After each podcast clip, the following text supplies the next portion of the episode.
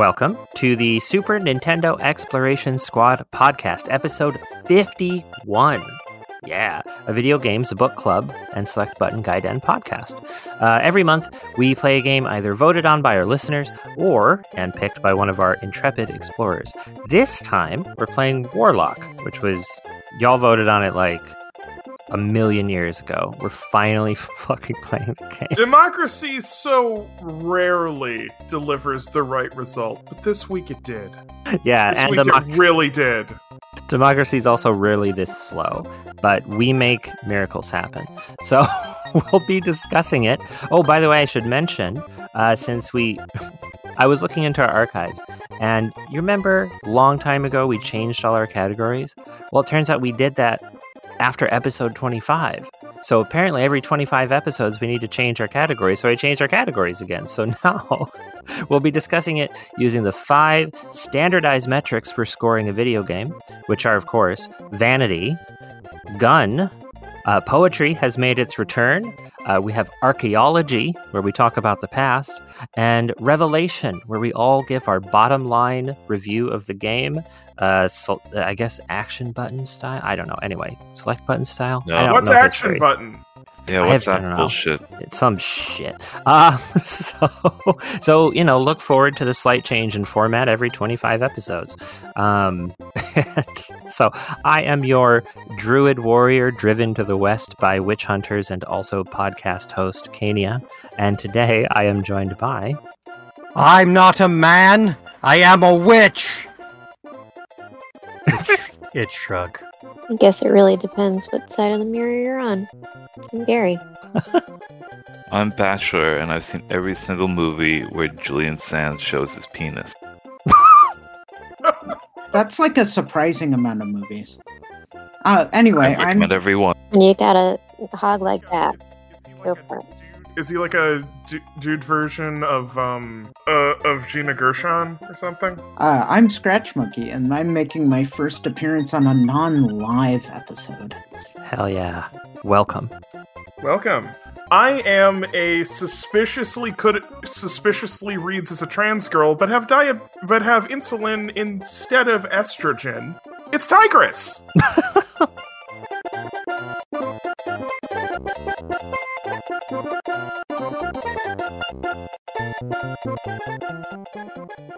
Cool. Um, so, the game that we're talking about this week, it's called Warlock. It is a nineteen ninety-four game based extremely loosely on the film Warlock two: The Armageddon. There were There's three... a level there. There's a level. There's a level. Julian Sands is in this game, um, which makes it a Warlock film.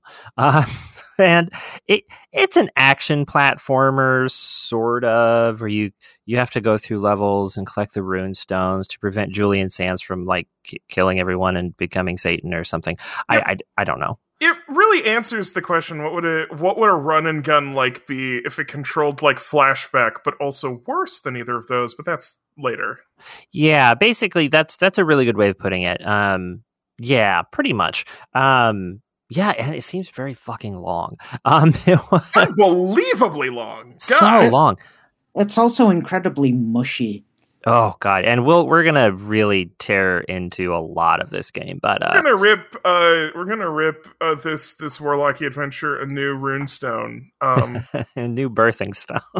Gross. Um, so this was developed by Real Time Associates Incorporated, uh, who I'm sure you know for developing games such as Normie's Beach Babo Rama, uh, Gorkamorka, and Magic: The Gathering Battle Mage. Um, there was a Gorkamorka game? I don't know what the fuck that means. I just yeah. saw Gorkamorka and I was like, that's going in the script. I'm not explaining what Gorkamorka is. I just didn't know there was a Gorkamorka game. It sounds like Humana Humana, Nanja Manja, Ooga Booga, Unga Bunga. It sounds like, you know. It's Warhammer. It's, it's, it's Yeah, it's a Games Workshop thing. Oh, uh, fuck that. I'm not using that. That's for nerds. This like, is... Like, like real nerds, too. We're Yeah, we're... But that's we're not going to talk about Gorkamorka all day. we're not gonna, we're not going to talk about Gorkamorka for another sentence. I regret this. It was published by L J N. I don't know what that stands for anymore. I, I read it and I forgot.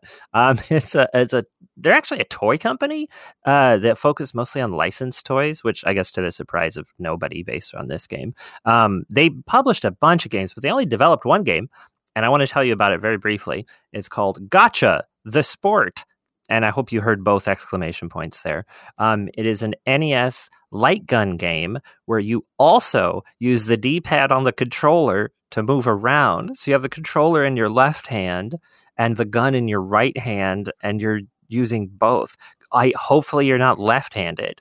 But yeah, isn't that bizarre? It's anyway. also they they also have published countless countless mar- uh, licensed tie-in video games. Yeah, that's that's their thing, is getting licenses and, and, and making stuff. I think they also might have done Color a Dinosaur. They they were Acclaim's Ooh. like alternate label, like how Konami had Ultra. So Acclaim ah. was able to publish twice as many really um, shitty games every year.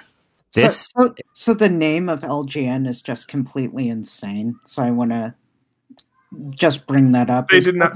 They the did guy not. who the guy who founded L J N, uh, Jack Friedman, used to work for Norman J. Lewis. So what he did is he reversed that to Lewis J. Norman, and then used those initials to make the name of his company. Gorkamorka.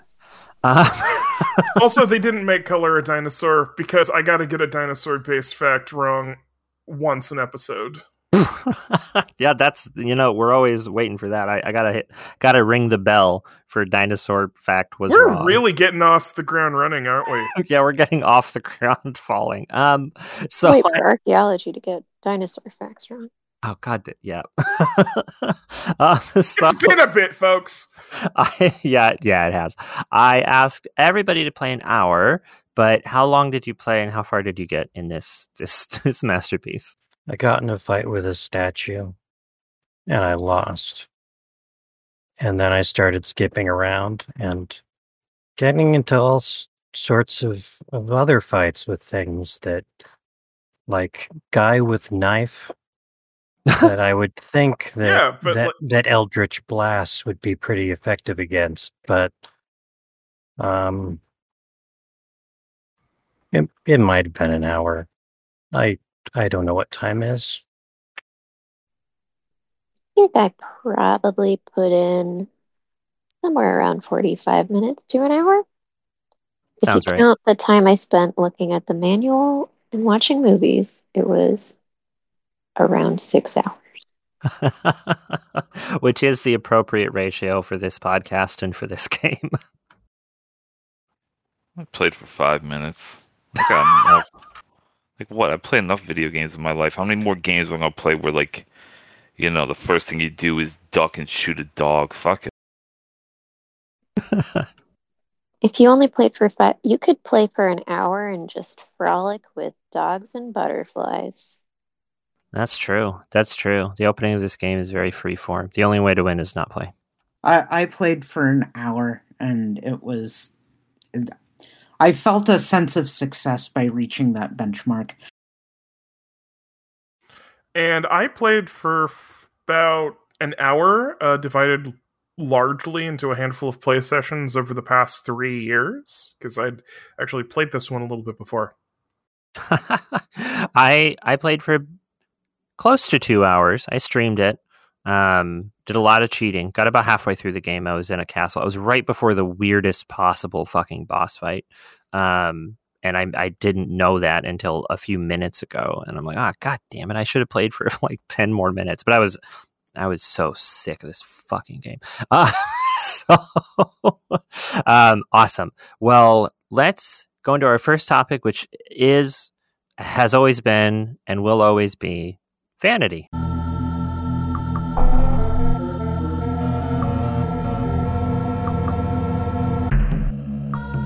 This is going to be the nicest section of the game, I think. Lovely looking oh, game. Looks good. Looks genuinely quite nice.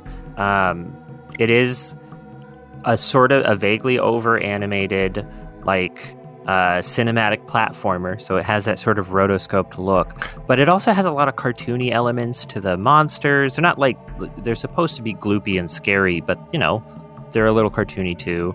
Um, Way too many frames for turning around. Oh God, yeah. I mean, it feels like shit to play, but it looks good. Yes. I mean, I, I do have one objection, which is in the, in the very first level, which is thematically appropriate. Uh, they do the whole like lowering the lighting because, you know, it's the Warlock, so there's less sun outside, so the game is less bright. But I was, I just missed the fact that the game was brighter earlier. Yeah, I thought my monitor was going to sleep.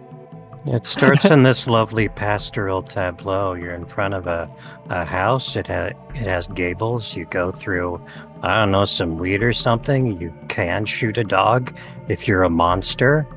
Uh, maybe test out Shoot your orbs on some butterflies if yeah. you feel like it. You can orb and things. Then the Warlock appears, and the lights go down. Yeah, yeah. I, I, nothing's visible. Yeah. That's just what yeah, happens when Julian Sands enters the room. He's all about moonlighting. mood, mood. Deep. He knows you want to see his dick, and he wants to prolong the anticipation. Yes, that's this is true. um, yeah, that that the game is never as pretty as when it starts. It starts really nice. It, it looks kind of like um, like an adventure game or something. Like it's just very pastoral and nice and detailed, and really, you know, going for an almost photorealistic look. It, it looks it, like sort of a middle era Sierra game in a lot of ways. Uh, yeah, yeah, I was, I was like Gabriel Knight. Maybe I was I was gonna say if they'd made a. Uh, like an Another World style game. Oh yeah, that, that might have been actually really good. That that would be a good game. It's like instead of like and the alien, you just get taunted by Julian Sands, and, and, maybe and, and you see his penis. And you're actually looking for clues to find these runestones instead of just running around zapping werewolves and zombies for some reason. Yeah, yeah. Well, the, The aesthetics one hundred percent get in the way of the game. Yeah. And, but, but, but how, what are those aesthetics? Yeah. So, I, I mean, it's just kind of, I don't know, it's, it's very much going for as photorealistic as a game could be at the time. It's, you know, kind of grimy. It, it honestly reminds me of that game we played based on the V H S board game, the name I, of which is Oh, oh, me. oh, what, Atmosphere? Uh, yeah, Atmosphere. Um, it was either Atmosphere or Nightmare. Those are the two games. It's good how we remember our podcast episodes. uh, we've been doing this for sixty years. So, um, yeah, it's, it, you know, it, it, I don't know. It just looks really nice. Like you also have, so a couple of things to note. Um, Julian Sands does show up. He's the, he's the Warlock, um, but very recognizable as Julian Sands. The haircut helps. Um, but yeah, it's, you know, you got an actor. You have your face on the screen at all times, and I'm I'm gonna say right now, like like it's kind of like the Doom health bar, yeah, um, which is cool. Um, but your your dude is definitely ugly as shit, but uh, gets even uglier when his face starts melting off as your well, health gets except, lower. Except it doesn't really look like your face is melting off. At first, I thought they were implying that the main character was an android because of oh, like, yeah. how it worked. I'm like, why is there green under my skin? Um, and then and then you, it just looks like somebody put on the They Live glasses and realized that you're an an alien. It's yeah. like your face is a pie and your skull is the filling. Yeah. The, or the pie plate. And it just it, keeps taking chunks out of it. And your face, like you look, like remember that fucking Superman movie they were going to make, Tim Burton? Long-haired Superman? Yeah. That Nick Cage thing? It looks like John Hurt auditioning for that role. It looks like a reconstruction of like uh, an early yes Neanderthal's face. A hundred percent. It it's looks like one of those eerie of druids. Ones. Yeah, uh, honestly, the person it most looks like is the the like bit character baddie who doesn't wear a shirt in one scene and then serendipitous uh, just uh, manages to leave his truck behind, which becomes a major plot point, like Chekhov's truck in, in the movie. You're right. He does look a lot like him, which is weird because that guy's supposed to be like the douchebag bully. Um, yeah, who who likes to bully witches, but that's that's later. That's later. Yeah, and th- so there's enemies abound. They're all kind of slimy and gross. Like the very first enemy you encounter is a dog that basically explodes into a grosser dog, um, which is which is cool. Um, you know, you've I, got. I, Technically, I don't think that's true because you run into birds that can take your health that's off right. before the before you run into gross dog. That's true. They're just and they're just birds. Hmm. But they're bats evil birds. The, birds the... and bats. There are yeah. birds and bats in this game. Yeah. And I mean, uh, people got to learn about the birds and bats sometime. This is true. And you and you traverse such uh, varied landscapes as outside. Library, garden, cave, castle. Yeah, it's a video game shit, except right? The, except the library looks like uh, the church from the movie. Also, the library is ridiculously large. Like, don't like the it's like the a six-story library. Like the actual like art assets are fine, but then they wind up duplicating them to a degree that you're just like, what the fuck am I running through? yeah, the so, oh god, yeah, you, the, the twisted machinations of the warlock who warps reality itself. Mm-hmm. Who and for it, some reason shows up to fire lightning bolts at you, or no, no, he does. He only does that at the end of the level. He only He's, does that he, at he the does end of like, one level. yeah, I, it's it's very weird. I it feels appropriate for this. I really like that aspect of the warlock just dicking with you. Um, that's one of my except, favorite parts about the game. That would be nice, except that then they're like, "Oh no, now you're gonna have a boss fight with the warlock." Well, yeah, which is like gun. It's, it's that's a gun.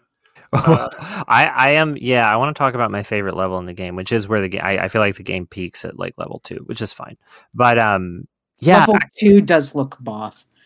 Or I guess, what am I thinking? Whatever the garden is, but I really like the garden. That's like three-ish? Yeah, it's like three-ish. Um, but yeah, so, you know, it, it's stuff like that. And the enemies you'll encounter, like, you know, you've got Gross Dog, you've got Zombie, you've got uh, Slime Boy, which is, you know, like a little slime that lives on the ground and, like, pops up and is like, blah, and throws stuff at you. You've got, oh, God, there's like a... There's, there's statues, there's like gargoyle statues, there's like archer statues, and they become animated by Julian Sands. There's cave serpents. Oh yeah. Dragon. Fire breathing cave serpents, yeah. There's big spider. Big spider. Giant big spider. spider. Uh, do the do the dragons come do the dragons come out of anything though? The roof. Yeah, they sort of no, no, but, pop out of their uh, hole. One of the things I really liked is that it seemed like it was going to be you were going to only fight things that the warlock was transforming oh. into enemies, mm. but then they just sort of dropped that at some point, and they're like, ah, fuck it. Enemies. Well, you're you're in like the his realm at that point, I think. You go to lands of danger and the fantastique, according to the fucking text on the screen. yeah, there's a lot of weirdly a lot of text in this game. Um, yeah, so you know, I don't know. Like, it's kind of hard to describe how actually good the enemy designs look. I mean, there's like a floating eyeball that shoots lightning. There's Knife I mean, Man. it, it's they're big sprites and they're well done.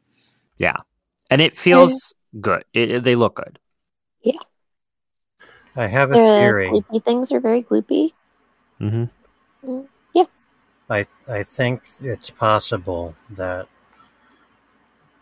the devs, when handed this franchise and told, make a movie out of it, make a movie that's roughly based on Warlock two: The Armageddon, and and they realized that they took the whole like druids fighting the warlock and the magical stones and everything. They they they realized early on that the absolute drip the The, the awful punk kid at the center of Warlock two. Who sucks. Nobody who sucks and is awful. Nobody wants to play as no. his child. They instead decided to take Richard E. Grant's witch hunter character and just make him the druid. From, from Warlock one. From Warlock one, yeah. Yeah, on, only in a way that makes him look uh, more like the main character of Highlander, the T V series. Which is appropriate, as the, as he very much does read like, okay, he's sort of like a Highlander meets John Connor from Terminator. Nice. I mean, it works. Well, it works. It's Michael Biehn from Terminator. This is an important point, and I needed to say.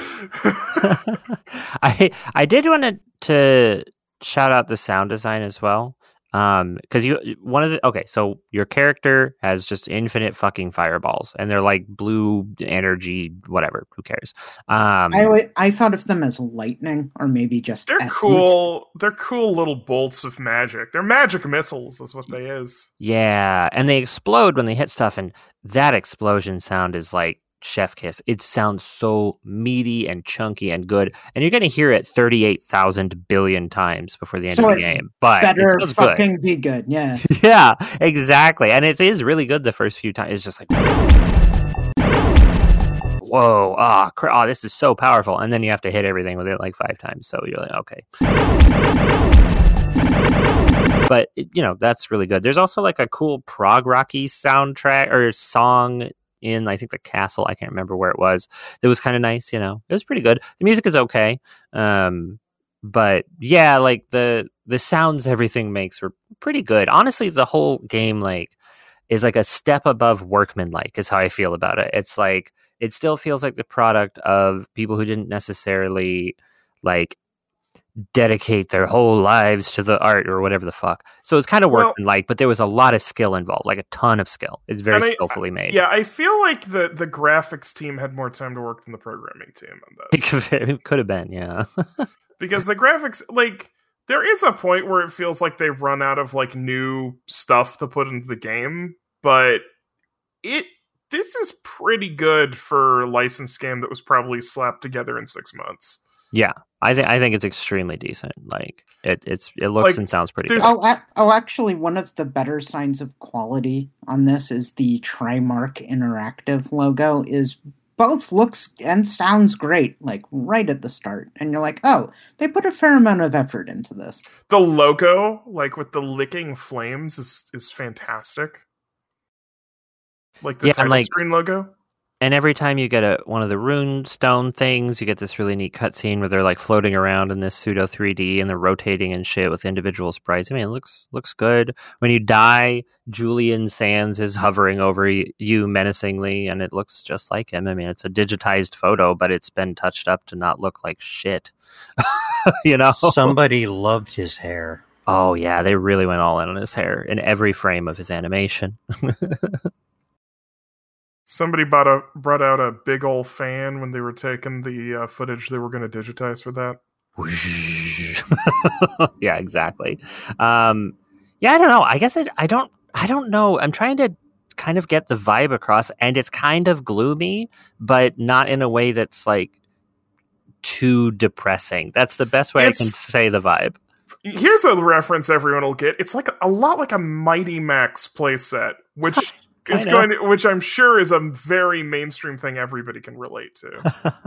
It's like, what if Blackthorn didn't like, look like shit? Remember, that's my feeling about like it. Back in the nineties, hey, the original yeah. Blackthorn looks looks good. It's just terrible on the thirty-two X. Let's shut up now.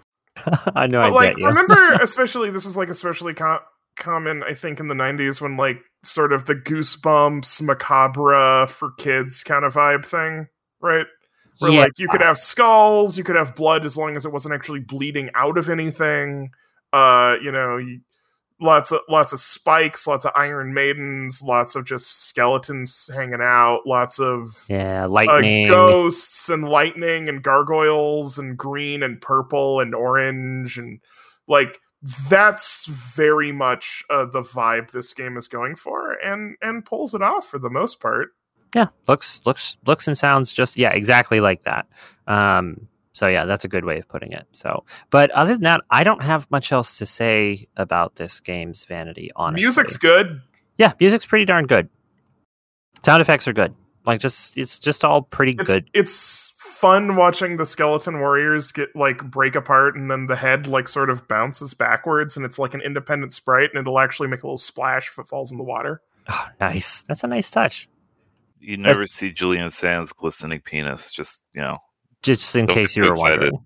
Yeah. yeah, just think what build Clinton took from us. And his crusade against video games. And video penises game, within them. Video games for adults. Tipper!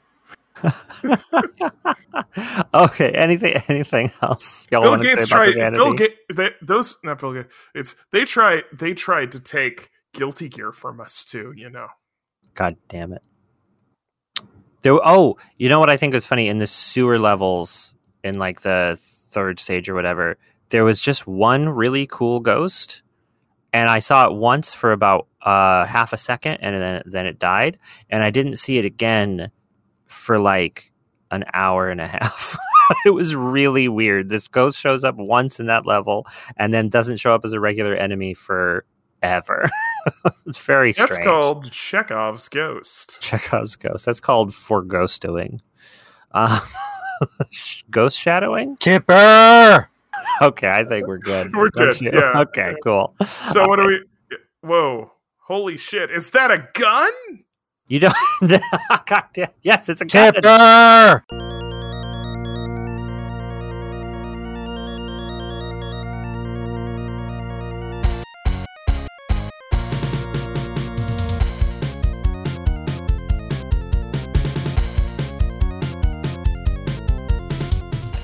Yeah. So, oh god, the gun. Okay. So first of all. Uh- I just want to note that it's actually really hard to figure not, out who actually a... did the score for the game.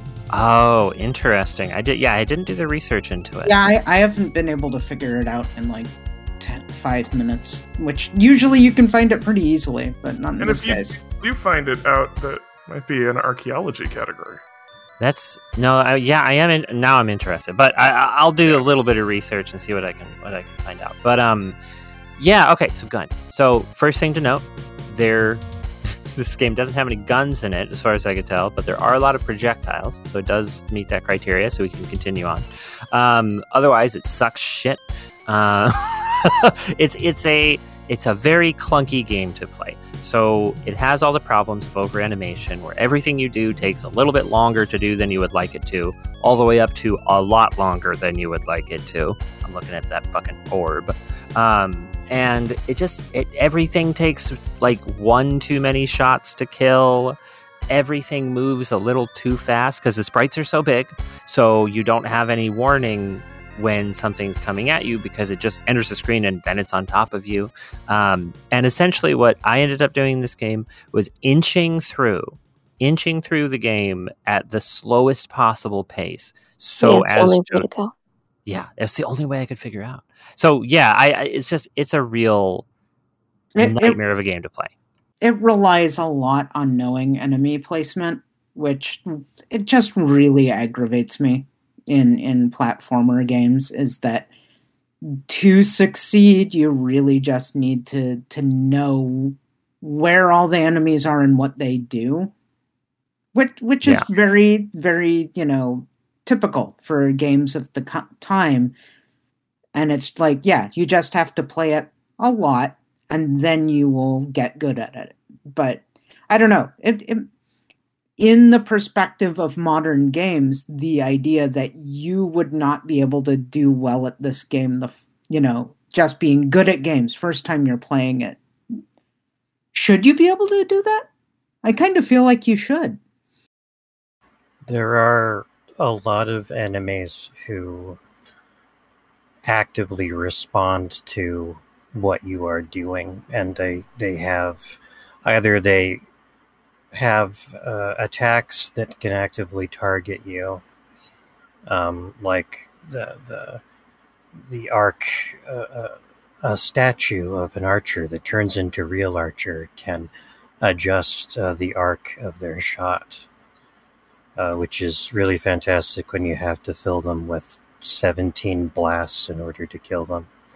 Um, or the, the the skeletons with the wonderful skulls that fall off into the water. Uh, they can knock you backwards pretty much endlessly so long as their shields are up. And the first time you meet them, you you probably don't know this. If you spam attacks, they'll just keep their shields up and occasionally shuffle forward and hit you. And um, if they knock you backwards more than like two times, you're going into the water, and it's an instant goodbye to your life. Um, I couldn't adjust to these things instantly. I'm also no. bad at video games, but I can see why. Yeah, you know, there's a level of complexity there that I can see why you would want to put them in a game, but it's very punishing when you don't have very fine control over your fucking dude. I I mean, I don't feel like many people are going to be getting a huge amount of enjoyment of being really good at this game. I don't think it's a game that really like rewards the player if they're if they're gonna take the time to try and get better at it. Not really. Yeah, like skill only goes so far in this. It's mostly memorization and, or honestly, just caution will do. Um, you know, it does it does allow for that. It's not dropping too many surprises on you if you inch forward, but yeah, it doesn't feel good to play. It's also a fairly harsh penalty for dying, so you you can have extra lives. You start with with with one life.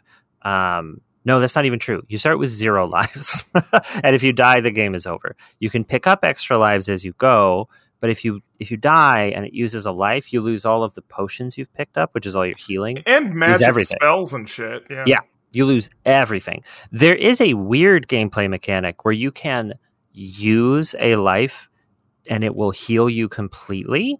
So that's actually the best thing to do, is to get one hit before dying and then use your life to heal completely, and you get to retain all of your potions and shit. But um, yeah, it doesn't. It doesn't really. It just. It just feels bad to play. So one of the mechanics I want to talk about that I think emblemize emblemizes. That's not the word, but whatever. It's, it's emblematic. Yes, it's emblematic of this. Is you have an entire button dedicated to an orb. Orb. Orb. There is an orb. orb. it's it's just, orb. It's just floating there constantly. Orb, hi Rudy, is floating there constantly. And if you hit, if you hold the button, it, it kind of gets ready. And then if you hit a direction, it will sort of fly in that direction and do damage. So sounds kind of cool, but it's one, it's always too high. If you're just attacking like to the left or right, it's, it's going to go over all of your enemies. Two, it's so fucking slow. The timing on it is so bad that by the time, if, if I were to hit the button and push the direction the second I saw an enemy enter the screen, I would get hit and they would not. You have to have done it like before you knew they were there. uh, if you awful. if you hit down, it's sort of a, a the lower whichever it'll go in whatever direction you're facing in a sort of lower field deal. It's still incredibly slow and mostly useless, but well, yeah, because considering you can shoot low as well, and that's it. The third thing is that it does fucking almost zero damage, and, and you can shoot diagonally upwards, mm-hmm. which, and you can't shoot the ball diagonally upwards, but you, you can shoot straight shoot, up. You well, yeah, but you can't do it diagonally, which you can do with the with with the things. And if there's something directly above you in this game, you're fucked. So it's you can extremely use it for, silly. You can use it for grabbing items. Yeah, um, you can yes. use it for grabbing items that are above you, and that's. Or really anywhere, really. Yeah, yeah. Just, you know, if you want to grab the one on the ground with it, you can. If you just, you know, just really excited about an orb. Right. Wait, wait. So, so my question is, obviously it's an orb, but is this the stone from the second movie? I think it's the baseball. It's the baseball. yeah. It's the baseball. Clearly based on the baseball, but doesn't look like a baseball for some reason. No, it doesn't. It's not a baseball. But it behaves like the baseball, and much like the baseball in the movie, it's useless. Yeah, yeah. There's a scene in the movie where he moves the baseball around in front of people, and that saves the day somehow. It is very good. It allows them to reprise the, the drone ball training sequence from Star Wars. From Star Wars, yeah. Only, only badly. What'd you say, Gary? I missed it.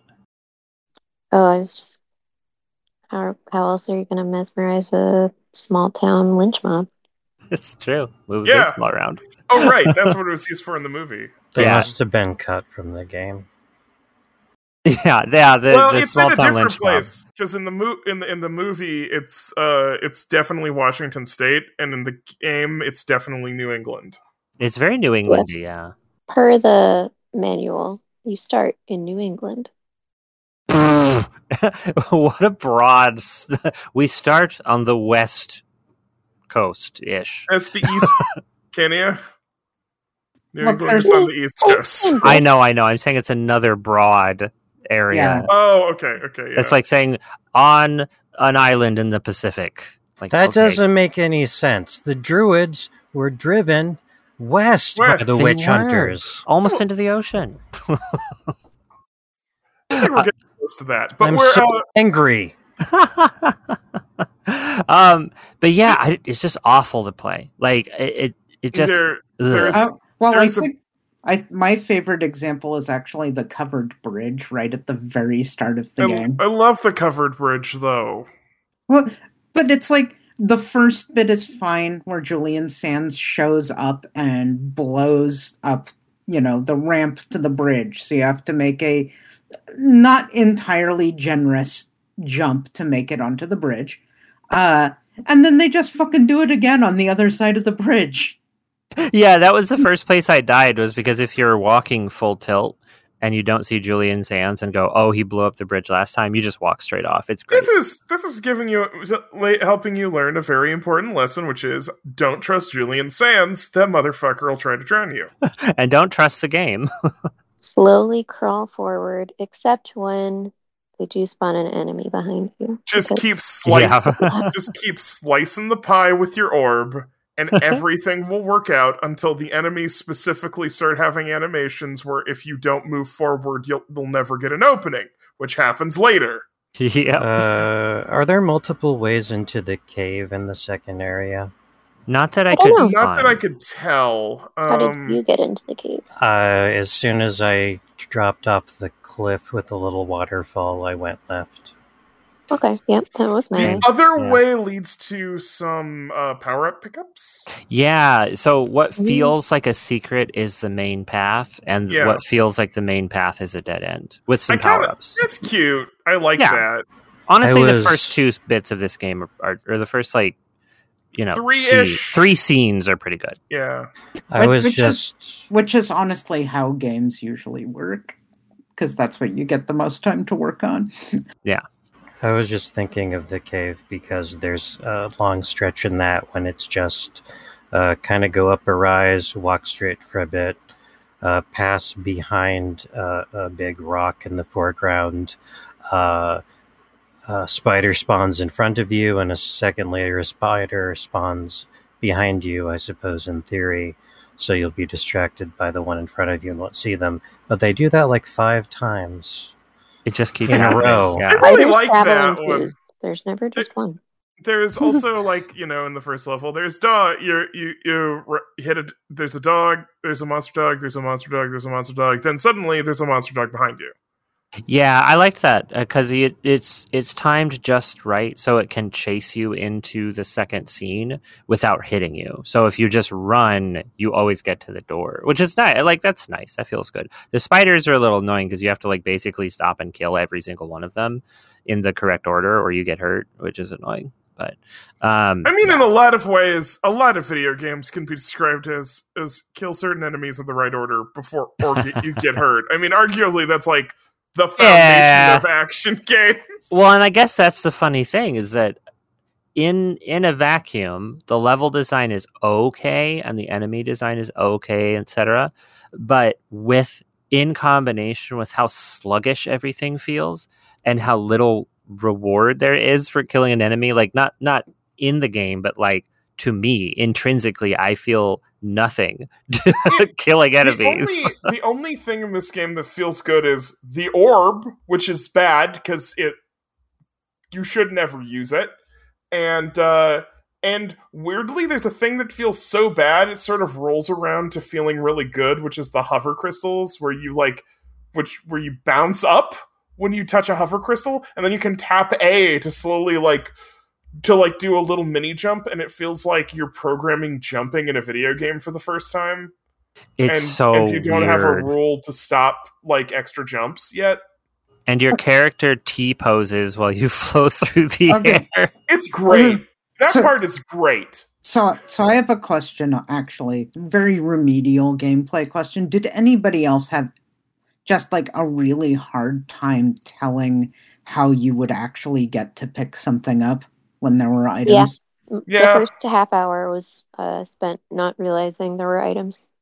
I think I accidentally picked one up when I like crouched to avoid something. Like, I, I eventually figured out that you could crouch to pick up, but it was weird because I feel like the the requirements for when you actually pick something up were way more stringent than they should have been. Yeah, yeah, one hundred percent. The, the funny thing is that I I picked up the very first item I'm aware of in the game because I was crouching to shoot an evil dog. And so I was like, oh yeah, that's that's what, the one. Was it actually an evil dog, or did you shoot the good dog? Those I might were not sh- evil dogs, Cameo. I, I might... Oh, no, that's right. I do remember that, because I shot it once, and I was like, oh, that's a normal dog, and it didn't die. So, but I had picked up the extra life, so I guess everything worked out. Um, I fucking hate killing dogs in games. I hate it. You know what you can't do in this game, though, is pet the dog. You can't pet the dog, so canceled. Um, yeah, your only verb is orb. You could orb the dog. um, orb. You can orb. You can blast. You can cast various spells. Um, those are those are verbs, but who can make sense of the spells? Not me. I yeah, I'm looking at the spell list right now and realizing that I didn't understand what any of them were actually supposed to do. They don't, also, do, they yeah. don't do a good, great job of, of sort of translating. It, it feels like a read the manual moment where they were assuming that people had the manual and read it so that they would know what these spells did. Yeah, which, I mean, even if you had the manual, most people didn't read them. So, wow, time reversal. Casting this spell will send you back in time to the location where it was found. This spell is not collectible with the orb, but if you die with a revival spell in the inventory, then you will be returned to the spot where the spell was collected. Spell expires when you go to a new location. That's fucking weird. So that, they programmed in save state. that, that, but honestly, that... That feels like one of the programmers was just like wanted to do it as like yeah. a proof of concept. And they're like, nope, it's going in the game. You can't stop me. Yeah. Oh, oh, I didn't even notice the fire pots. I'm not even sure I saw those. Temporarily give the blaster twice its usual powers. That's kind of neat. You can roll, by the way, if you're running and then you crouch. So I did that a I, lot trying to pick up items. I did find the roll. The, I was rolling through the library because because those fucking zombies where they're like they introduced the the zombies will stand back up mechanic, but they do it in an area where they're where they're lying down, they're obscured by foreground sprites a fair amount of the time, mm-hmm. which is yeah. it's just mean-spirited, guys. This you, game loves to obscure things behind foreground sprites. That's one of its big tricks. You have to roll to get through the caves. That's right, you do, yeah. And it's an it's an awful roll, but mo- most rolls in games are middling to bad, so that's not really a surprise. Um, yeah, so I yeah, ah, it's just it's a stick. Oh, I guess a couple of things to mention in Gun that I did like. Um, the garden in stage three, I think after the caves or something, um, is a boss rush, sort of. It's a bunch of statues that are uh, brought to life by Julian Sands. And that's it's really fun because it's just the fighting mechanics on fairly even ground. And you're just basically observing the patterns of these bosses and then using it against them. And and you, you it iterates. So you have the same enemies. There's like an archer and like a gargoyle thing. And every time you meet another one, it's a little bit different. It has different patterns or it has more stuff going on. It's a really nice, like, uh, boss rush. I, I enjoyed it. That was that was the peak of the game for me. Um, so that was good. And also the levels just get, keep getting fucking longer and longer and longer. So you get the first two rune stones in maybe half an hour. By the time you get the third one, it's like a an additional hour. Like that castle lasts for fucking ever. Hi, closed. Not sure if you're podcasting or just listening in. plus, plus, you can also turn into a Minotaur at one point. Yes, there's a boss where you turn into a Minotaur for some reason, and and then it becomes like a, a duel, sort of a projectile duel. Did anyone else just have random birds and bats flying well over their head? Absolutely yeah. no threat whatsoever. Yep, happen all the time. Wondering what they're doing up there. Just atmosphere, just menacing. Menacing, just menacing atmosphere, atmosphere. Nightmare, other V H S board games. Exactly. Am I audible now? Yeah. Oh yeah, yeah, you are. Yay! Welcome. We're in Gun. Probably not for much longer though. Yeah, we're kind of we were about did, to wrap up Gun. I would actually did, say. Did you already talk about the interface? Ah, uh, in what way? No. In the sense that there's like a single icon that lets you switch between spells, and then six icons that are just. The, the runes? Yeah, actually, yeah, that's a good static. Point. Yeah. Yep, it's just, it's, there's there's an ever-present bar at the top that has six icons that just slowly fill throughout the game and serve no function other than to remind you, you got four rocks to go, but you, yeah, there's so many spells and you have to cycle through them one by one and then hit a button to cast them, and it's weird. But yeah, um, you were talking about the, the weird Minotaur fight. Yeah. And the, the the strangest part of that to me is that there's like a sort of intro segment. Like you, it's not really explained like where you are, but you like enter the area and there's someone else dueling ahead of you that you play as until they die and then you take their place. So weird. Yeah, I wish I, I... That was the fight that I was like five minutes away from and, and didn't get to, which I'm sad about. The manual claims that you can also control the orb with the D-pad. Yeah, you hold yeah. orb, and then you use the D-pad to pick oh, which oh, direction I see it goes in. Yeah, yeah, yeah. Okay. That's yeah. what it means. I thought it meant that you could trigger the orb with the D-pad, but that makes more sense. I was just going to say that the... Um, I feel like all of the enemies' attacks look and feel much more cool and like they would be fun to do than any of the attacks that you are capable of doing with Orb and Blast. Orb and yeah. But yeah. Yeah, there's a guy with a big sword. I'd love to be a guy with a big sword, you know? You, I'd love to shoot two flaming arrows at the same time at different distances. Yes, love to love to do that. You know, every day I'm, you know, I'm out there in my yard shooting two flaming arrows. You know at where you distances.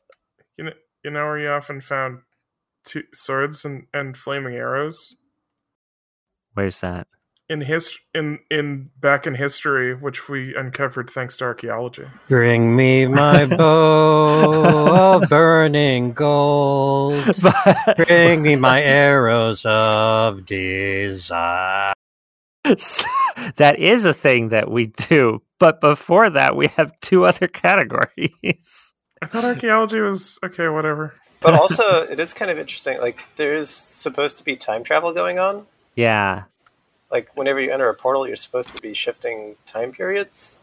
It doesn't feel like it, though, because it feels like you leave New England and then you're in the past. And also, the past has monsters, and also it's sometimes sarcasm. You're in hell. Oh, sweet. And some sometimes you are in hell. I missed yeah. that. um, okay, I feel like, like we're... Stay the entire time you're playing the game. Yeah, let's, let's write a poem about how we're in hell. Bring me my spear, oh clouds unfold. Bring me my chariot of... Uh... But before that, we're being approached by the Salaryman Corner. Corner. Corner. Corner. Corner. Corner. Corner. Um, which I didn't play.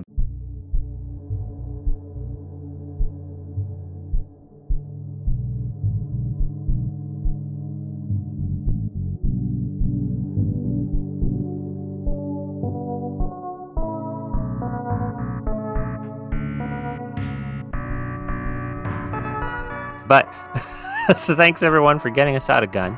I was sick of being stuck in the barrel of that thing. Uh, we're going to talk about the Salaryman Corner game known as Parlor, Parlor three. I hope you heard all three exclamation points in that title.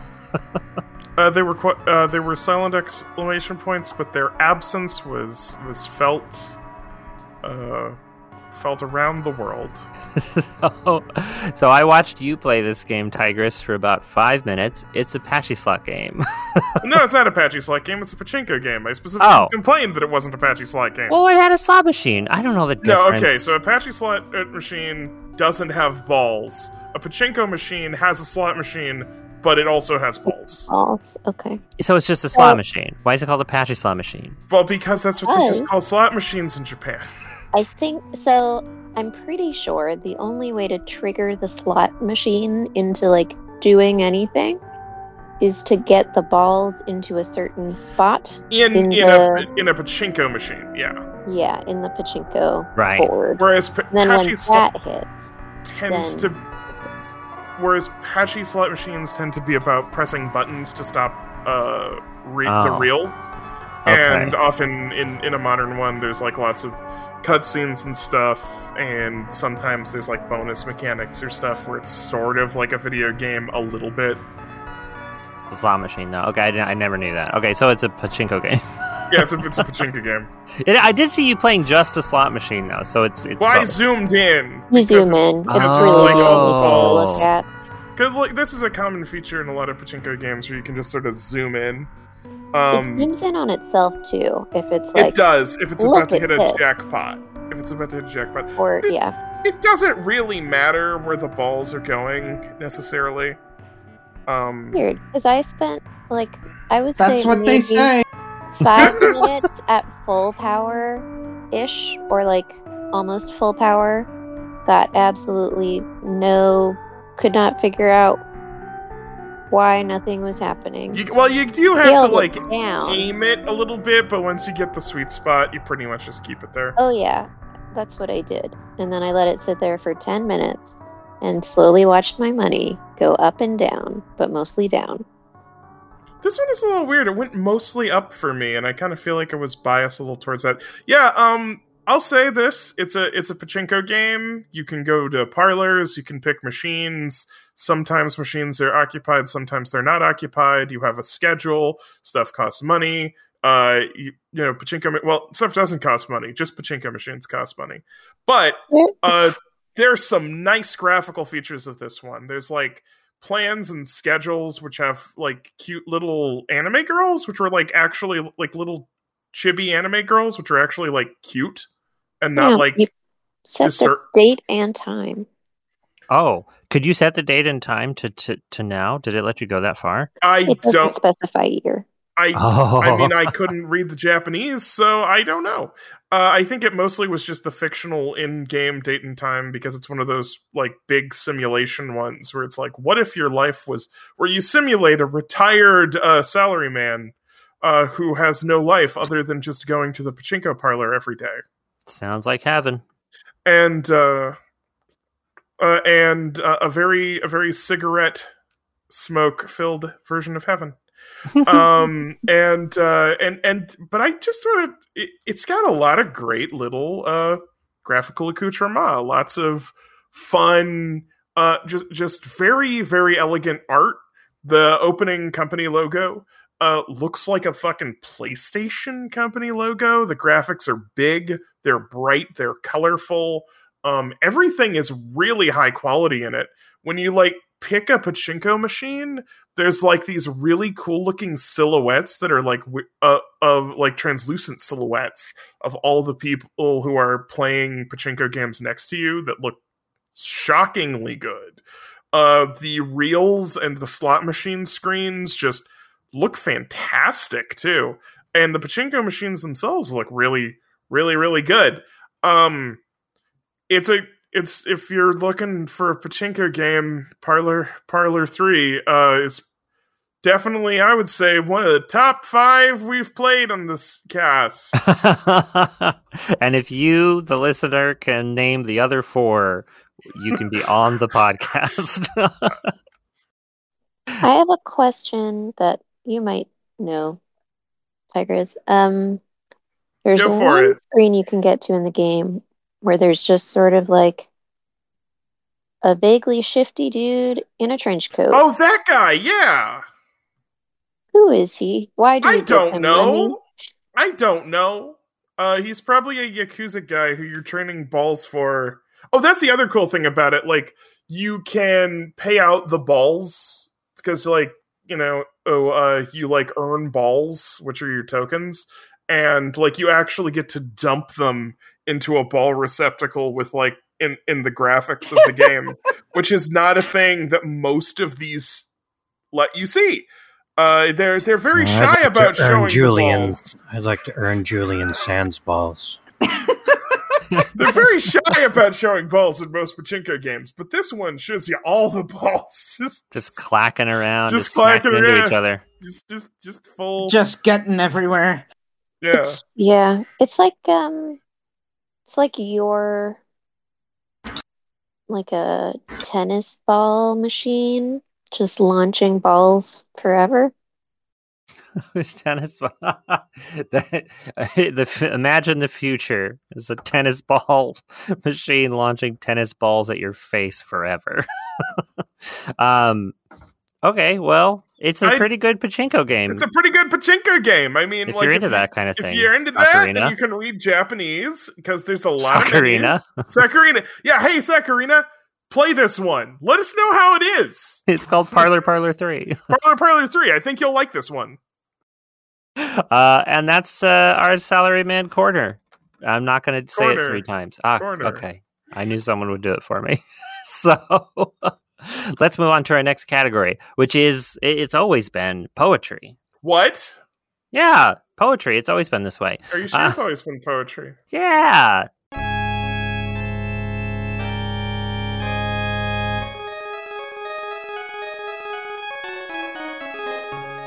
I don't know what you're talking it's about. Definite, I mean, are you sure? What my been, script says, so it must have always been this way. It's it's really funny. I mean, like, it's it's weird. It feels like it's been poetry before, but somehow it feels like I wasn't around for that. I don't think. Yeah, I guess you were. Which yeah. is weird because I've been here since day one.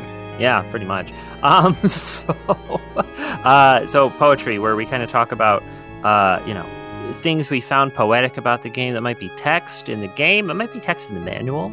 Um, it might be things that we saw that just, you know, had deeper meaning to us than maybe what was presented. It's poetry. Uh, it's fun. It's a good time. I, I didn't take any goddamn screenshots of this game, though, because I'm a huge dork. Um, so I don't have a ton to submit to poetry. So I'm hoping other people have interesting things to say. The first thing I did in this game after I shot the dog because I thought it was a bad demon was I played with my orb and... In the process, I killed two butterflies. There's probably a poetic image to be mined from this, but I've still got Jerusalem ringing in my head, so I'm not up to it. Um, I've given you the kit, dear listener. Please make your own. Assemble it yourself. I, I do not know whether I'm the orb or the butterfly, really. Am I an orb dreaming I'm a butterfly? You're a butterfly dreaming. Am I the orb killing the butterfly, or am I the butterfly, butterfly being killed by the orb? And just, let's be clear, absolutely obliterated, or obliterated, or like just gone. Hey. Or, or am I an orb having adventures beyond the Ultra world, and the butterfly isn't involved at all? I I did murder a couple of butterflies, but I did I did it for fun, so. I was really excited at the very beginning of the game where I thought that they were riffing on sort of Julian Sands only being able to get the stones if people gave them to him. And I thought they were sort of turning that into Julian Sands can't attack you directly. He can only cause, you know, the environment to try and cause you damage, which and- I... actually thought was super cool, and I'm like, where are they going to go with this? And, and they didn't go anywhere with it. No. Yeah. Most of what's like interesting to me about this game is that like it's not it's not really based off of the movie. It just has Julian Sands like that, and I guess it has like the six runestones, yeah. But the rest of it, you're not going to the places that were in any of the movies. You're not like doing the same stuff. To be there fair, is the Flesh melting off a skull. I guess there was a baseball in the second movie that was like hovering around, but there was no real like orb. Yeah. Yeah. The you're orb not content. Playing as the character from that movie. It's, the... it's just, it's very strange. It's sort of like, um, I don't know. It's its own Warlock. It's vibes based. Yeah. yeah. I think it's a vibes based thing. I think that's appropriate because that's what Warlock is. Like none of the Warlock. Yeah. I not, nothing in the Warlock canon is actually happening in the same universe or has any relation to each other, except that there's Julian Sands, and that's it. That's like the definition I, of Warlock is it has Julian Sands looking like Julian Sands, and that's yeah, it. it yeah, I, it's just that this is like the Warlock three plot. I mean, I guess there was a Warlock three, but this is this is like its own Warlock thing, which is kind of cool. Warlock two point five. Oh yeah, and the ending. The ending has a uh, uh, what was that screen? Hold on. Yeah, yeah. The very last text in the game after the credits says, "All characters were shot on location in El Segundo, California." I really love that too. Like, I, I don't know if that's a weird joke or if they actually did like rotoscoping. I would guess that they actually did, but on location. But, yeah, that, that... I mean, that's yeah, for very... Julian Sands for sure. That's where real time is or was. So, but um, is that where Warlock, the game, takes place? Yeah, that is not where it takes place. El Segundo, which you talked about earlier. God, last time I was in El Segundo, I fucking left my wallet there. I just I think about it all the time. Anyway, go on. I mean, but getting back to poetry, so, right? Since we're we're in poetry, uh. Um, I I found uh, the opening. I found the openings of of the uh, quests for the for the stones to be quite poetic. Beyond the garden, in the castle of the wizard, lie two more stones. But be wary, for the garden is not all it seems. Is not all it seems. Make it sounds makes it sound like you're gonna go into the garden. You're gonna be like, oh, that's a nice bush, and then it's gonna be made out of cardboard. It's like the opposite of what they mean, and I like that. Yeah, um, I like that the the game between levels constantly tells you what stone you're looking for. Yeah. So it'll be like, the quest begins for the second stone. And then as you go through the levels, it's like, the quest for the second stone continues. Uh, the third stone's really bad about this because it tells you the quest for the third stone continues like five times. But it starts to become almost like a mantra in a way. Yeah. Like the only thing keeping me alive. I also like how like, I, I also like how it has um, on the screen, how like instead of options, it has preparations. Oh yeah, that's good. Yeah, that's and the good. passwords and the password is a seek is the runes that will open the way that will allow you to return. Yeah, they're all in on flavor here. They're all in on flavor. Also, the um, third password is borscht. They all secretly work. Well, it's borscht spelled wrong though, and not all of them are even close. Like this one is S H ship gel ship gel ship gel ship gel. It's nothing, right? That's nothing, right? It's where you go when you do crimes on a ship. Uh, but I do, I do like ship jail. I get it. I do like that you can remember them. You know, yeah, because it's like grickle. Like, I'm like, grickle's that, not a word, but it's good. The, and that's the first one. So the first when it popped on, I was like, oh, I don't even need to write this down or anything. I remember what this is, I, and you know, I, I I actually like that quite a bit. I was primed by watching Warlock two uh, yesterday to just go, oh, you mention a rune, you have some nonsense characters. That's just the name. That's like the name of the rooms from the movie. This isn't a password system. My brain just didn't make that jump. Um, so that's where I'm at. I, I, w- I did that for two seconds. I was like, that's an odd name for, for the runestone. Like, oh, it's a password. Yeah. Uh, and, and of course, like like most password systems, this one is is cruel. I guess we didn't mention it, but you don't get any items, and and their items are you, you're really saving those up between levels. So you lose a lot of momentum using a password. But at least it has a password system. It's better than blocking that way. Yeah, I think that's actually expected. That yeah, yeah, it's yeah. not unusual at all. Don't think we mentioned it, but death sends you to the beautiful uh, hair billowing Julian Sands, who gently nags you and then what's, straight what's, out to you're uh, never going to see my dick and balls. Yeah, just teasing what's, you. What's more poetic than Julian Sands? Hair rippling in the wind. Just caressing you as he says, "Try again, my love." Yeah, I, I didn't get a screenshot of, of Julian Sands gently caressing me and talking about his orbs because the there's like lightning going, and so it just was black every time I hit the button. I was like, God damn it. That's why you needed to play the C D version. That's right. You're right. um, when I look at a fool, I see a mirror. But when I look in a mirror, I see a fool. Also, you're never going to see my block and tackle. uh, I, I don't think there's much in the manual that's of interest to this, other than the fact that the first level is just called New England, which I do think is very funny. I Wait, love, New England. I really like the I, I really like the level descriptions though, because they feel like halfway between advertising copy and a dungeon master.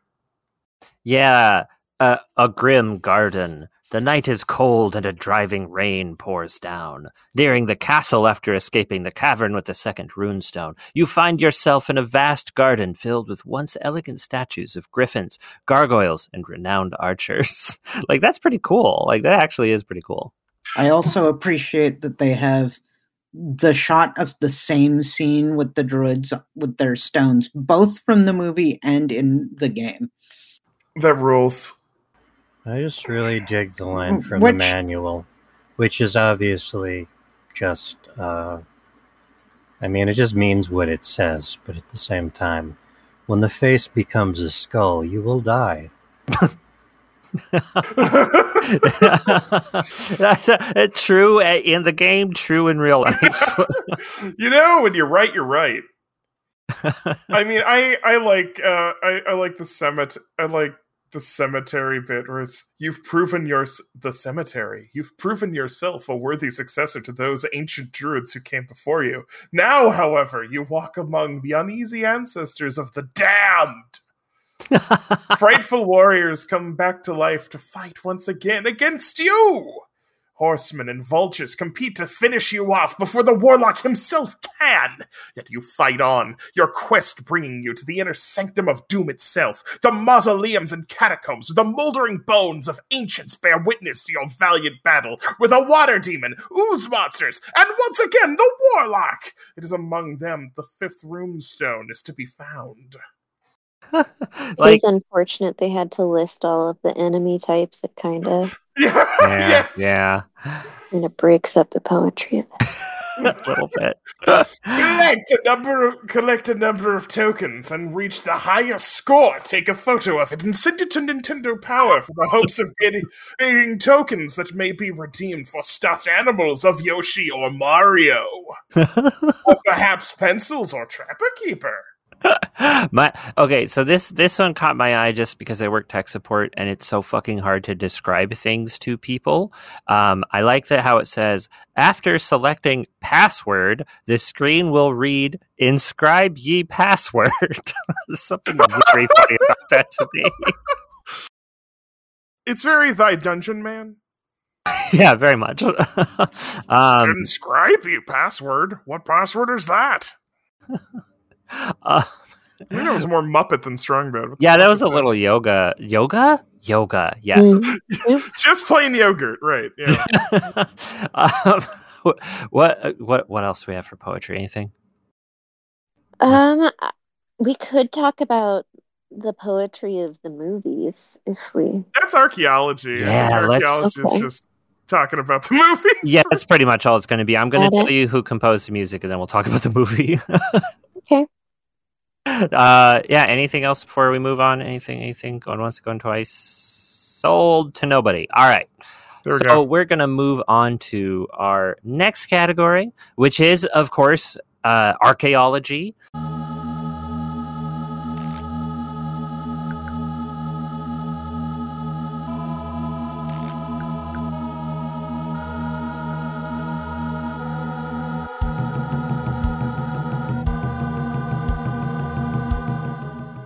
Is where we talk about things in the past. We dig up the old bones of the warlock and we reassemble them into new and interesting shapes. And also we talk about the movie Warlock and the Musician. Uh, and arguably some of those shapes weren't ever there in the first place and we just sort of made them up. And yeah, that's, and that's so exactly a lot of right. people get really angry at you because their favorite character from uh, The Land Before Time isn't real. A lot of people get I mean, angry at you. Which maybe. It was before then. None of them have ever been real. No, they're all... They're Dinosaurs all... didn't exist. Anyway. Yeah. Anyway, uh-oh, this is where we find some things out about Gary. how, how old Sierra is... Wait, don't tell me. I don't want to know. Um, so, just real quick, the composer, according to the credits for the Super Nintendo game, was Eric Swanson, uh, who actually featured on Pulse Wave once in the Puzzle Games episode. He did the music for Zoop, um, which is not a great soundtrack, but it's good. It's not great. Um, so that I actually recognize that name right away. So that's yeah, that's the composer. So this you'll you'll have heard Eric Swanson's work throughout this podcast. So um, in preparation for this podcast. I, I didn't end up watching both of them, but uh, some people watched Warlock one, and some people watched Warlock two as well, and I was there for Warlock two, um, which is what the game is sort of kind of maybe based on. Um, and so I understand the first Warlock movie is not... is weird, is fucking weird as well. As opposed to the second? Can you? Oh, yeah, oh, which was very bog standard. They both own. I love it. The first movie is actually kind of weird because it's not a typical horror movie. It's it's sort of a weird black comedy that doesn't really know what it is, uh, but it has good enough actors in at least Julian Sands and Richard E. Grant to be to carry a lot of it. Um, and it's uh, just it's just odd. It also in, has in like, a, kind- like a plot line to it.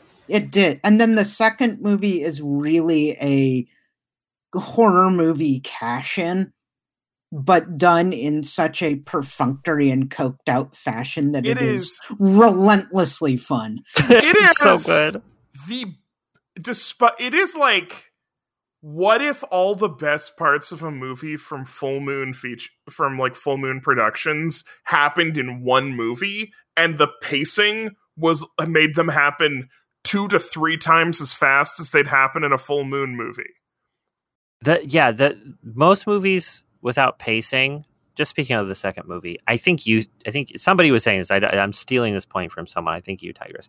Most movies with, with pacing issues are too slow, and you have scenes that go on way too long or out of order in such a way that they don't make sense.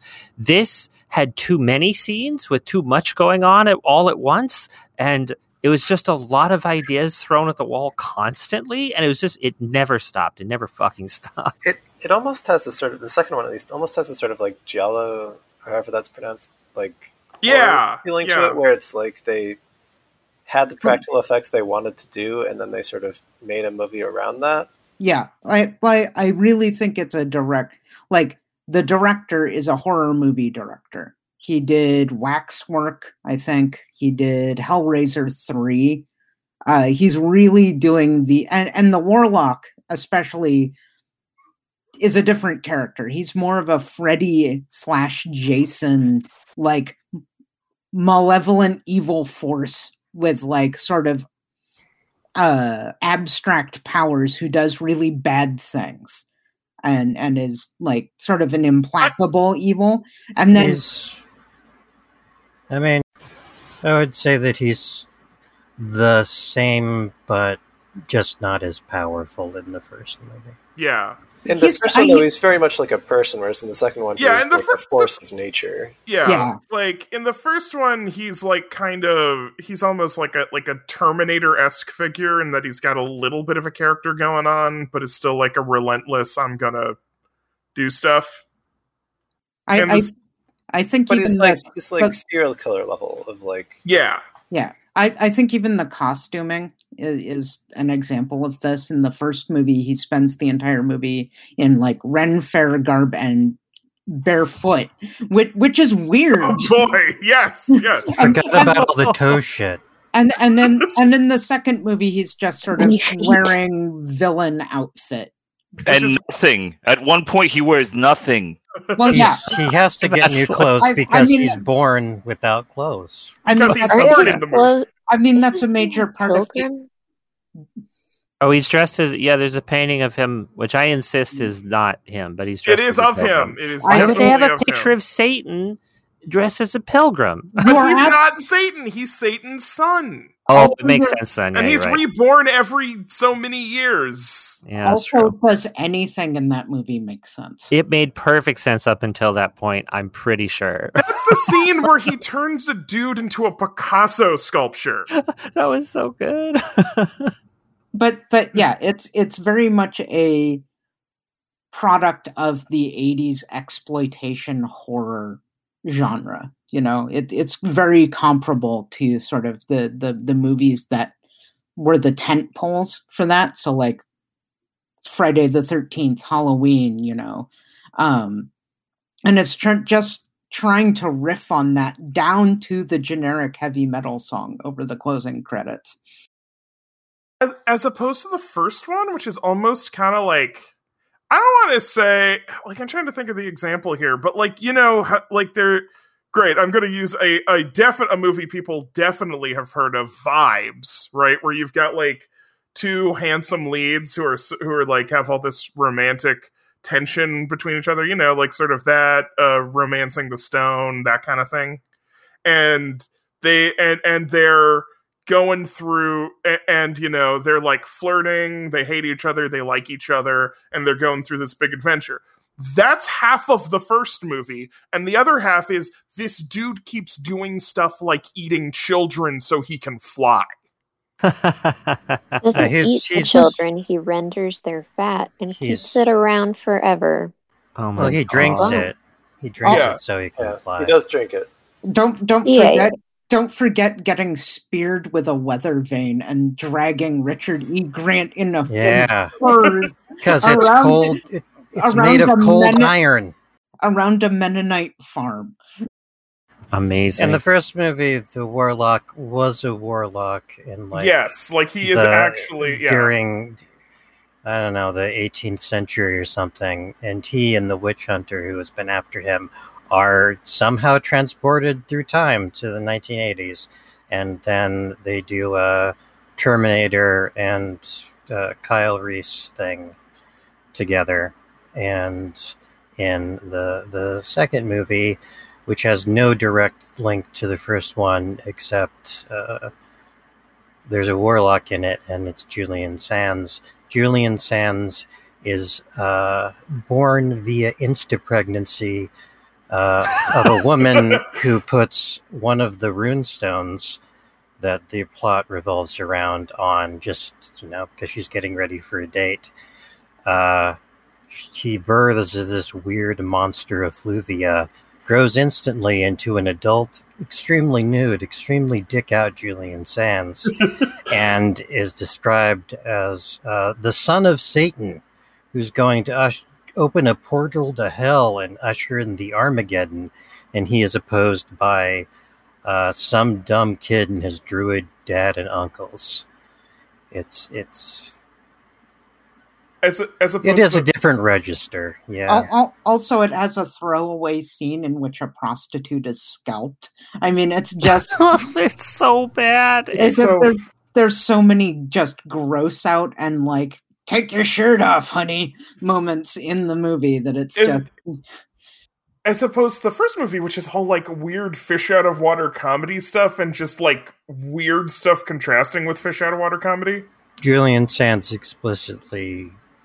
later said that he accepted the role because he wanted to play it as a black comedy.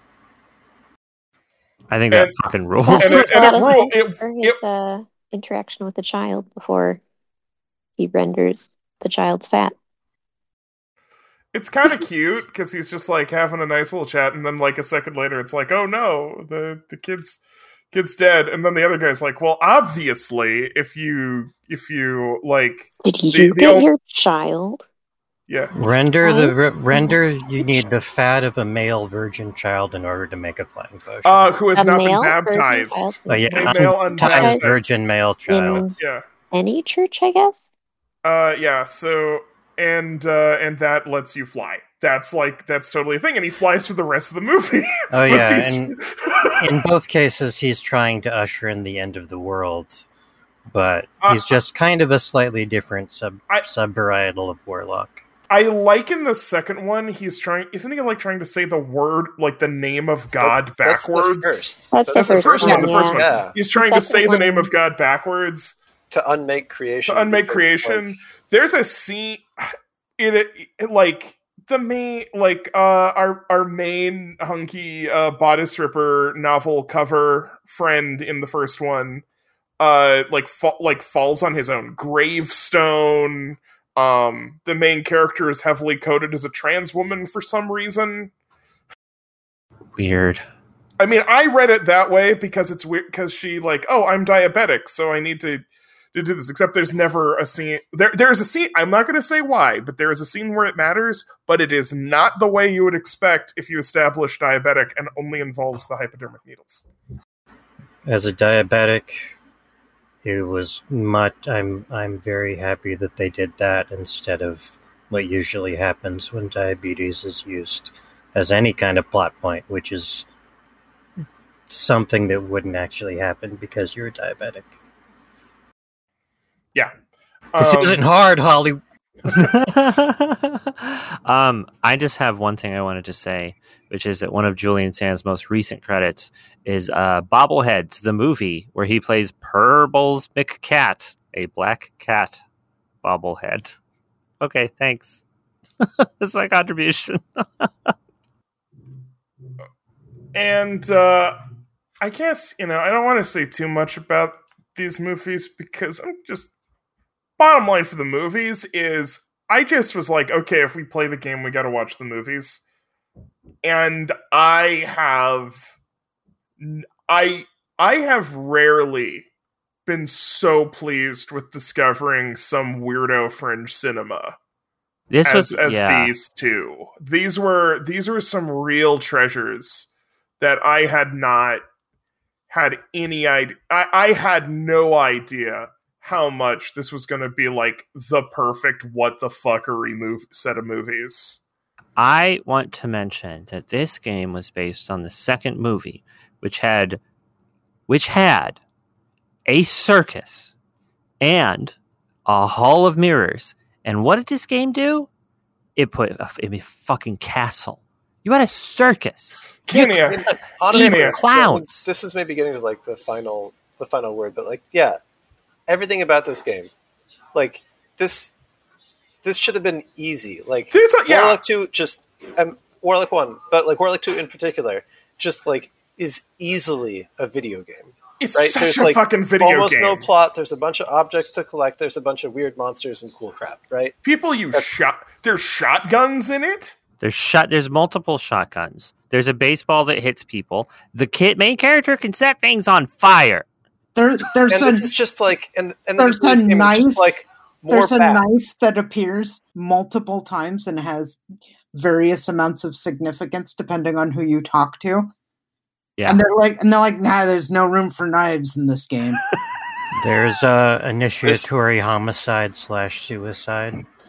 Uh, oh yeah, for there's our main warriors. There's an extended telekinetic knife fight. Yeah, it, it, it's a video like, game already. Great, like, video game stuff, and the like, literally all you there's none to, of that. All, you literally all you'd have to do is say, "Oh yeah, there's a bunch of demons you didn't see in the movie." That's all you'd have to do. That's the only thing you'd have to do for this, and it wouldn't even be hard.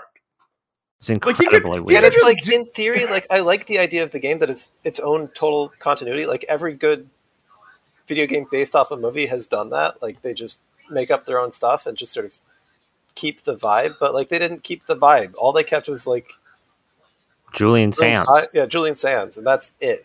You know what game? you know, a game actually had a, was was actually closer to the vibe of those of like uh of this Nightmare Circus. Yeah, that's right, a hundred percent. Nightmare Circus was was a way better Warlock game than the Warlock game. Warlock two in particular, like in that it's basically just a whole random series. The, the, of things without no, yeah. The two shots of the of the Circus from Hell, which is a complete set with animatronics and stuff never seen in any other shot in the movie, you see for literally thirty seconds, if that. If that, yeah. Not even that. I think it was like it's like, like less than ten. yeah, yeah, yeah. That scene had like everything from Nightmare Circus in it. Yeah. And Nightmare Circus said, "There's so much in this scene we could make an entire game." I don't know if that's the origin of it, but it kind. I don't know. Very similar energy. This is a rumor that we're going to start because we can start that rumor. Yeah, this is for this game that nobody played in a movie that nobody watched. Oh. Kiss loved Warlock two and so s- much they decided to make a fan game about it. Yeah, they couldn't fair, get the license. I kind of love Warlock two that much. I kind of love both Warlock movies that much. I just, I loved those. I, I had a good time with two. I had a really good time with it. Like I was talking about how much I, I hated I think it. You pers- I think you personally would like one better, Kenya. It's not, one yeah, I was, was say, very good and had so much feet stuff. it it, it was, has a ton of feet stuff. It's incredible. I mean, maybe I'm not going to watch them. No, you should ruin my reputation. These go to the market. You're going to be down with it. It's tasteful foot stuff. It's tasteful. Oh, that's good. That's good. Stuff, so. Love yeah. Julian Sands. It's okay. Plot motivated I mean, foot stuff. I'm okay. into foot like, stuff. I'm into foot stuff if it's Julian Sands. Yeah, it, yeah, it, it has it, it has a shot that was it has a scene that's longer than any single scene in Warlock two of Richard E. Grant getting salt into a whip with his mouth. yeah, yeah. Just, I love I love these movies so much. Just fucking just like, on that leather in like the passenger seat. Yeah. In both what of the, the movies, fuck? The best character is the like sort of deuteragonist or whatever female character. Yes, yeah. Because they're just like the coolest person around. Yeah, yeah in Warlock two, the, mo- the main they- character did shit. Like, like I listed his I don't accomplishments. Even know what he was doing. Yeah, he was murdered. He like died twice. twice. He died twice. Yeah, which is which is also very video gamey. Which and, which isn't as cool as like the the, the gal, because she's no. a more active participant. Cause she commits suicide. Yeah, she kills herself. She, she's she's a girl boss. She's a go getter. She's like, I'm gonna make this happen. This is the yeah, she. Get this she the knew. She knew what. Um. um D. H. Lawrence said about the rhythm of American art activity, that it requires the disintegrating and sloughing off of the old consciousness and the forming of a new consciousness uh, underneath. And uh, in order to do that, she knew she had to stab herself with the kitchen knife. Uh, I should note here that the book in which D. H. Lawrence said that about uh, art consciousness, uh, quote unquote, is full of racism. So maybe I shouldn't take lessons from it. We're all against racism um, here, right? We're, we're yeah, still on that bus. We're still, mm-hmm. on, we're still on that bus. Incest two. We're against incest two, right? Yeah. Um, okay. I don't know. Yeah, I haven't seen all the Warlock movies yet. Contextually, it depends. It sounded sarcastic, and I don't think that's sarcastic. The third one doesn't seem to have any... Well, I I know absolutely nothing about the third one, but I don't think that either. The third one doesn't have Julian Sands in it, so it's not. The third one has a bunch of teens in a haunted house, or something like that. Fuck it, we're gonna watch the third one someday. Um, uh, we're all gonna be the Godfather three of the Warlock series. You know what I mean? So we might have to come down really hard against it. I don't know if they make any gnocchi in it. Maybe there's some Italian. Are there any Italians in it? I don't, I have no idea. Are there like any a, Italians I... in it? There's a chance. So far, there have been no Italians. Oh, wait, no. I think maybe there were Italians at the runway show in Warlock two. But none of them made any pasta. Why do you always assume all fashion models are Italian? Can somebody link me to that that big dump of S N E S game? Actually, never mind. I think there might be a um, I think there might be a Warlock prototype that has unused songs. Is oh, what I, I'm played, I actually played that version, so I've, I've no. I, I'm not sure it had music.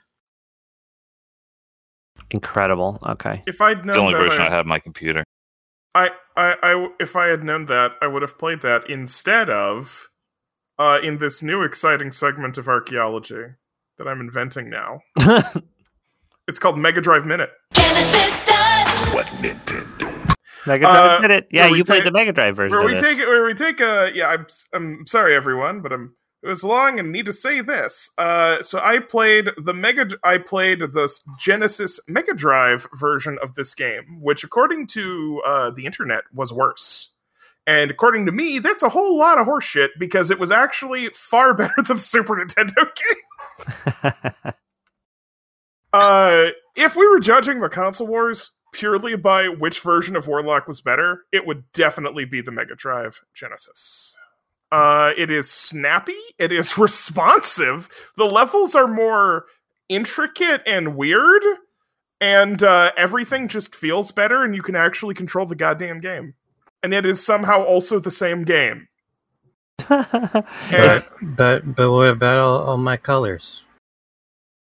Yeah, it does look way, like, if it you looks, were to compare looks, them both. It looks awful. Magazine, it would Aesthetically, it looks no terrible, contest. But it you can play it, so...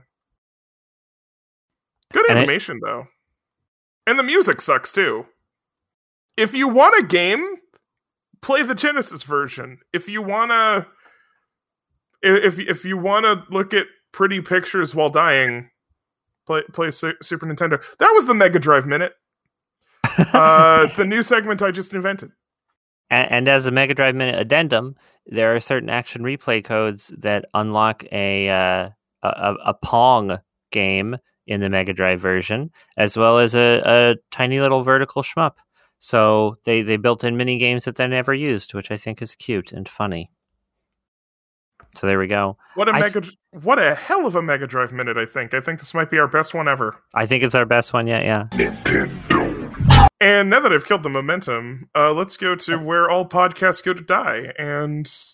I think, yeah. right? The, the advertising a... for Casper mattresses.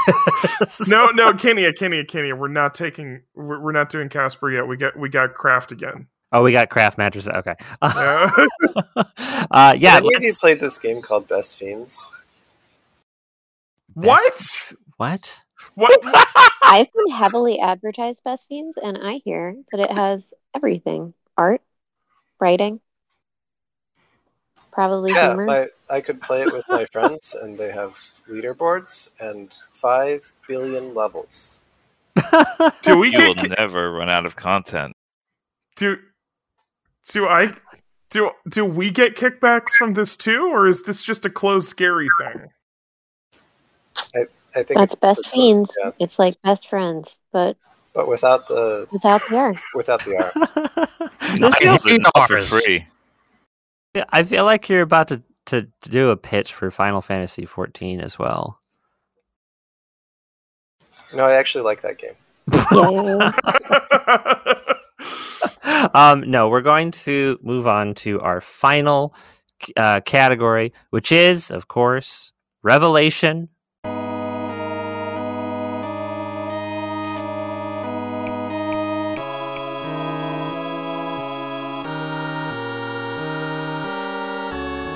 It always has been, but we're changing it up a little bit. Maybe my my goal was to change this to a, a little bit of a shorter section where we give our one to two sentence bottom line review and then a a numerical score out of seven baseball orbs. Um, that's my goal. And I asked, I said, hey everybody, let's write our bottom line reviews before we start, but. I, I didn't I didn't do it, so I can't expect anyone rem- to have yeah, done it. You probably should have reminded us like yesterday. I, I buried it in the in the thing about the new categories. Like, I remembered it, and I didn't do it anyway, but at the same time... Yeah, no, this is on I'm me. I'm blaming so, you. Yeah, no, you yeah. certainly should. Because uh, also I didn't do it, so I, I can't expect anybody else to. So I think we'll just go with our standard final closing thoughts I'll, and a score out of seven orbs. I'll try to I'll, I'll try to keep mine brief. Yeah, we'll try to keep it a little yeah, a little brief. But um, I'll just have us go and... Well, I guess whoever wants to volunteer to go I first, will. I please, will. please go. Uh, a, disapp- a disappointing third installment in what, uh, up to this point, had been the sing- one of the greatest horror movie trilogies of all time. Uh, War, uh, war- uh, Warlock uh, uh, for Super Nintendo. Uh, uh, it, only strong spot is that it has Julian Sands, and I can make a lot of ball jokes. As such, it gets two balls, one for each of the ones you can see on Julian Sands and Warlock two. You really do see the sack, like no joke. It's more visible than it's more visible than it than than the other bits. Mm-hmm. Yeah, it's really a sack heavy shot. Uh. Just you know, just really weighs weighs the whole shot down. I would say it does. Okay, who wants to go next? Uh, I I didn't really play this game. But I did watch Warlock two, and um, Billy from Gremlins is in it, and he gets less screen time than uh, Julian Sands' glistening member. So, you know, keep your eyes peeled if you want a little Easter egg. Yeah, a little little part of the cinematic universe. What do you rate the game out of what we've described? I'm giving it a, you know, I'm giving it a one. Yeah, one, one. one, one uncut member.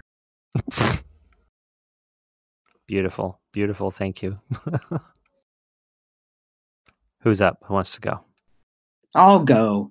Uh, like Warlock two, Warlock for the S N E S is a by-the-numbers cash-in, but unlike the movie, it is just unfortunately boring and not that fun. Two out of seven. Nice. Uh, Warlock for the S N E S is... somehow forgetting that they've invented the internet and you can look up Julian Sands' hole downstairs at your leisure. So you go on a cross-country, sometimes interdimensional road trip on the dubious possibility that it might eventually earn you a single airdropped sixteen-bit dick pic. I give it two out of seven. Sets of tackle. Whatever the fuck it was. It was baseball orbs, but I think it's just balls at this point. Uh, I'll, I'll go ahead and go. Um, Warlock for the Super Nintendo is the best game I've played where I got my face melted off. It is also the worst game I played where I got my face melted off. Uh, oh, slowly, I should say. Um, I hate that fucking orb. I hate the fucking kid who played the main character in Warlock two, and I don't ever want to touch this game again. But I will be thinking about the movie probably for the rest of my life. So two out of seven, just testicles. You you didn't even stick with your own numbering convention? No, Katie? no, we're all. Uh, it was it's too late. We're we're out there in the. in the field of balls, the, in the field of testicles, and it's just, it's time to give in. We're through the other side, people. Yeah, exactly. Gary? Uh, Warlock for the S N E S is as good an excuse as any to watch the Warlock movies, and for that, I'm grateful. Um, but it also is the worst use of an orb I have ever seen. So yeah, I get Orb. zero orbs out of six. Damn, and you've seen you've seen you've seen Iggy's wrecking balls too. So like that's pretty damning. Uh, Warlock is a it's a worse game than the Warlock movies, um, which I feel is saying something. But also the Warlock movies are are pretty good video games, so it can have a single orb. There you go. So that's it. Uh, so I think we averaged somewhere around one point two orbs. So. I, mean, I think it's like, yeah, I think it's like one point three three three orbs or something like that. I don't know. Somebody else do the math. So we don't do I, math. We're podcasters. Quit the math at us. I think it's pretty clear that we're single single balling it at this point. Yeah, we're we are statistically at least below two balls. So, um, I'm all curious right. how many how many balls we would have given it if we hadn't seen the movies. Oh, like zero. Almost, Probably almost worse. All of the goodwill yeah. that everyone has about this game is based off of the movies. I've played worse games, but I haven't played a game I had uh, in a long time that I had like just less fun. It wasn't more frustrating, but it was less fun than I, almost any other activity. Just, you know what I'm gonna say? Like, I actually think the movies made me like this less because, like, I had played this before fair, I watched yeah. the movies, and I remember thinking, okay, this is crappy, but the art's interesting. I like this weird warlock guy. I like his face. You know, it's kind of a, you know, like it sucks, but it's kind of a different kind of suck, right? It's a unique kind of shit. Um, and then you saw the movies, and you're like, and I saw the movies. What they and had I was, to work with? Yeah, and I saw you. And I was like, they had two movies of nothing but amazing backdrops for video games, and amazing boss fights, and amazing powers, and amazing stuff that you could have made a whole fucking game out of for both of them. And you, you made this? Richard D. Grant uses a fucking iron, giant iron weather vane as a harpoon. Yeah, and a flying man. There's video game franchises that had less than that to work with. Yeah, so real, real bummer of a game. Great, mo- great movies to watch with friends. So I had a blast watching that second one, and it was good. It was a good time. Um, but, but yeah, like Tiger said, if you are a fan of the Warlock movies, uh, I recommend Nightmare Circus. Yes. Nightmare Circus is the true Warlock video game. It's the you know it's it's the spiritual sequel to Warlock that you're we all want in our lives now. Beautiful. Okay, well, um, I think that's it for this podcast. Uh, thanks everybody for joining. I had a had a grand time. So so here's my line. Hey everyone, where can people find you if they want more of you? I'm Shrug. I'm at Shrugopolis on Twitter. Uh, I have ancient baby tabletop games. Uh, uh, nub dot zone. It's a real, uh, real address. You can use it. It's just a redirect, but it's, it's, it's. I don't know. Goodbye. Goodbye. Bye. I'm closed. You can find me nowhere on the internet. Beautiful. I'm Gary. You can find me probably playing Final Fantasy. Just look for the butts. I'm, I'm I'm Bachelor. I also play Final Fantasy. I don't play with my husband, unfortunately. He's more of a Destiny guy. God damn it, Bachelor. We met playing Dark Age of Camelot. Have I ever told you that? We were on different sides. We were like different, you know. You can't do this. I'm going to get yelled at by Miffy. You can't do this to me. I'm just talking guys, about my life. You guys life. Met because you're both Catholic. It was yeah. really sweet. This is the yeah. most inside baseball joke we've ever done, and this is our podcast. I'm allowed to talk about my, my the love of my life. I'm sorry that everyone's jealous of our relationship, but you know, you can edit it out. You can edit it out. No, this is the world in. Isn't ready for our love. Anyway, you can find me on Twitter at Bachelor Software. I will continue to post updates about my marriage and our foibles and our adventures baking bread. And you know, maybe, I think we're going to go to the zoo next year. You know, next year when things settle down a bit.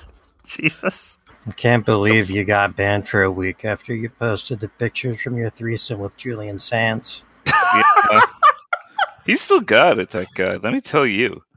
Um, and, and yeah, at BatcherSoft on Twitter and Instagram, which I never use. BatcherSoft dot com, Patreon dot com slash BatcherSoft. Uh, I'm making a video game. It's really good. It's just taking a while because, you know, I got married. I got married and it, it, it, it you know, oh, and I'm registered. I'm registered, even though I'm already married. You can send me gifts. Um, I'm registered at Target. So you're gonna rebrand as like Married Soft? No, no. No, I, I, I'm kind of like, you know, like how you, you couldn't let, like, the Beatles weren't supposed to let anyone know they got married and other, like, pop idols. It's kind of like that. I'm just sharing it with my podcast friends and such because, you know, we feel like we're family. Yeah, like, when you're here, your family. Like yeah, yeah, soft. yeah, yeah, pa- yeah. We get we're family and para-family for all of you out there in Radio Land. It's like right. The Olive Garden, yeah. Hospitaliano. That's what my husband says when I tickle him. Oh my god! When you're making gnocchi together. Yeah, he's he's Italian. That's that's what they call it. I I'm Scratch Monkey. I'm Slacktron twenty-three on Tumblr because I'm a social media hipster. Yes. Ra- radical. Oh, right. That's my turn. It's your turn. Uh, Hit me. I'm Tigress. You can find me on Twitter at Automatic Tiger. Finally, after like three years, I have my S E O figured out. And I'm also thinking about changing the name of my tabletop company. Not company. I don't have a company. Hi, government. I don't have a company. But um, my tabletop label, let's say. Uh, which, who knows? Maybe something will happen with that this year. Will the um, will the will uh the twenty twenty Book of Manga Drive episode come out this year? The current one uh, docket, is that going to happen? Will there be more episodes? That I don't know because I have a variety of exciting exciting conditions that make it extremely unpredictable. But uh, I'm aiming to have at least that episode out this year at some point. So my deadline is before twenty twenty-three. I think that's a solid deadline. I like it. So uh, I've been your host, Kania. You can find me on Twitter at It's Kania. You can find me on select button dot net at Vasselkania. I run the Co-op Button podcast with my friend uh, Matt. It's you can find that on uh, Twitter at Coop Button. Basically, is how it's spelled. Or you can just look up Co-op Button Podcast. Um, it's probably you'll probably find it. I also run Pulse Wave, which is Game Boy Music Podcast, which is going to come back soon. I have a playlist all set up. I just have to, I got to find a song or two more. Um, so we're, we should see an episode in, in February is my hope. Um, I also run a blog called No Batteries, where I play Game Boy games occasionally, no batteries dot rodeo. You can go there. I just do a lot. I do a lot of little things. And one day... I'm, when I die, they're going to make a big museum about all my stupid projects, and it's going to be great. Um, so if you want to help this podcast, the biggest thing you can do is spread the word. Tell the druid that you see out your window who's about to be pushed into the Pacific Ocean, or the baseball levitating right outside of you so you don't form, or right in front of your face so you don't uh, form a lynch mob, or just tweet about us. Um, it's the only way people find out about us, so it's always nice to hear people spreading the word. You can also give us reviews on Apple Podcasts or Podcast Addict, which when I tried to load our page, it didn't load, which was weird. I've had some hosting issues lately, so I may have to check. We've been that. having a lot of fun with that. Oh yeah, don't even get me started. I mean, I'm gonna, I would be complaining about a service that's gone, so it doesn't mean anything, but it is, it is annoying. Hopefully, it's mostly fixed. But if it's not fixed on your podcatcher, just please tweet at uh, Snexploration, S N Exploration, um, or just tweet at us if you want to t- talk to us. You can also find the website at S N E S dot zone, S N E S dot zone. And as always, for more inane video game discussion, jump into the select button dot net forum. Hi folks, Future Kania here. This is normally the part where I tell you what we're playing next, but I don't know what we're playing next. I don't know what this podcast looks like. This this took like six months to edit. Well, maybe not quite that long. So, uh, yeah, you know, I'm cutting out this whole section because it's all inaccurate at this point. But, uh, uh, uh, you know, follow on Twitter for updates. I'll, I'll update with, with what the hell's going on. Okay, uh, ba- back to... Past. Back to the past. Until next time, it's not Street Fighter the movie, the game. It's not, uh... It's not, uh... Oh, fuck if I know. It's not Shaq Fu. Why not? It's not Julian Sands' feet. It's not Julian Sands' glistening prepuce. It's not Project Warlock. It, it, it's not Privates on Parade, Julian Sands' debut movie, where he played the role of Sailor. It's not the it's, Warlock of Firetop Mountain. It's, it's not. It's not Lemmings on the Amiga. It's, it's not Warlock two: The Exiled. It's not Warlock, Master of the Arcane. It's not Castle Warlock. It's not that game that I found when I was trying to look this game up, and I just looked up the word Warlock in Moby Games, and it came up with a game on the Xbox three sixty just called Warlock, and I thought, wait, did this movie did this movie get another game in, like, twenty twelve? It's not that. It's not Warlocked, the unofficial uh, Warcraft two port to Game Boy Color. It isn't Nemesis the Warlock for the Commodore sixty-four? It's not Best Fiends. Nemesis the Warlock game? I I just... you. What was the last thing I, I you said, though, Tigress? Warlocked, the unofficial Warcraft two remake for Game Boy Color. Fuck me. You've never heard of Warlocked? I may have, but I in this context, I'm like, unofficial Warcraft two remake? I think I actually have heard of Warlocked. Anyway. And... uh, it, it, it's not Boxing Helena. It isn't Season of the Warlock? Jesus. Damn, Julian Sands did put her into that box. It's not he really... Did. It's not rolling up a new D and D character and selecting the class Warlock. It isn't Spaceship Warlock. How many fucking games called fucking Warlock are there? There's like thirty. There's so many. Warlock. It's not... It's not a man. It isn't Corgi Warlock. It's a witch. It's a witch. Did we cover Warlock II: The Exiled before? I yeah. don't know. We, wait, we did? Somebody said oh, okay, Warlock two: The Exiled. Yeah. It isn't it Warlock is- Bent Spine Toilet Edition. It isn't the board game Ogre Warlock. It isn't Warlock's Quest. Wait, apparently Ogre Warlock is a miniature, not a game. I regret saying that. My cats are hungry. These cats are going to stay hungry. It's not uh, the Blair Warlock Project. Ha ha! It isn't. It isn't Warlock Tower Defense.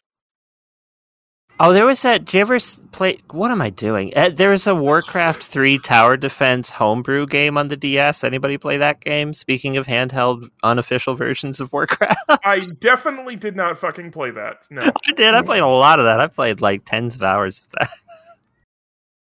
It isn't Warlock the Avenger. It isn't Warcraft three. And as always... It also isn't Warlock Revenge, which you might confuse with Warlock the Avenger.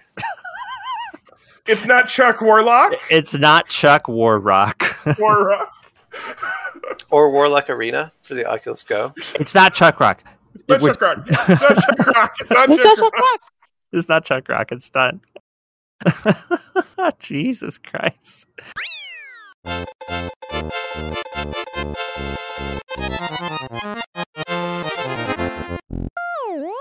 Thank you, as always, to Schnabobula for his incredible track playing Super Mario World while taking mushrooms. Also, thanks to our regular guest, Bachelor, for the incredible art that we have now. Go check out uh, Bachelor Soft on Twitter. And as always, thank you for listening. Bye-bye.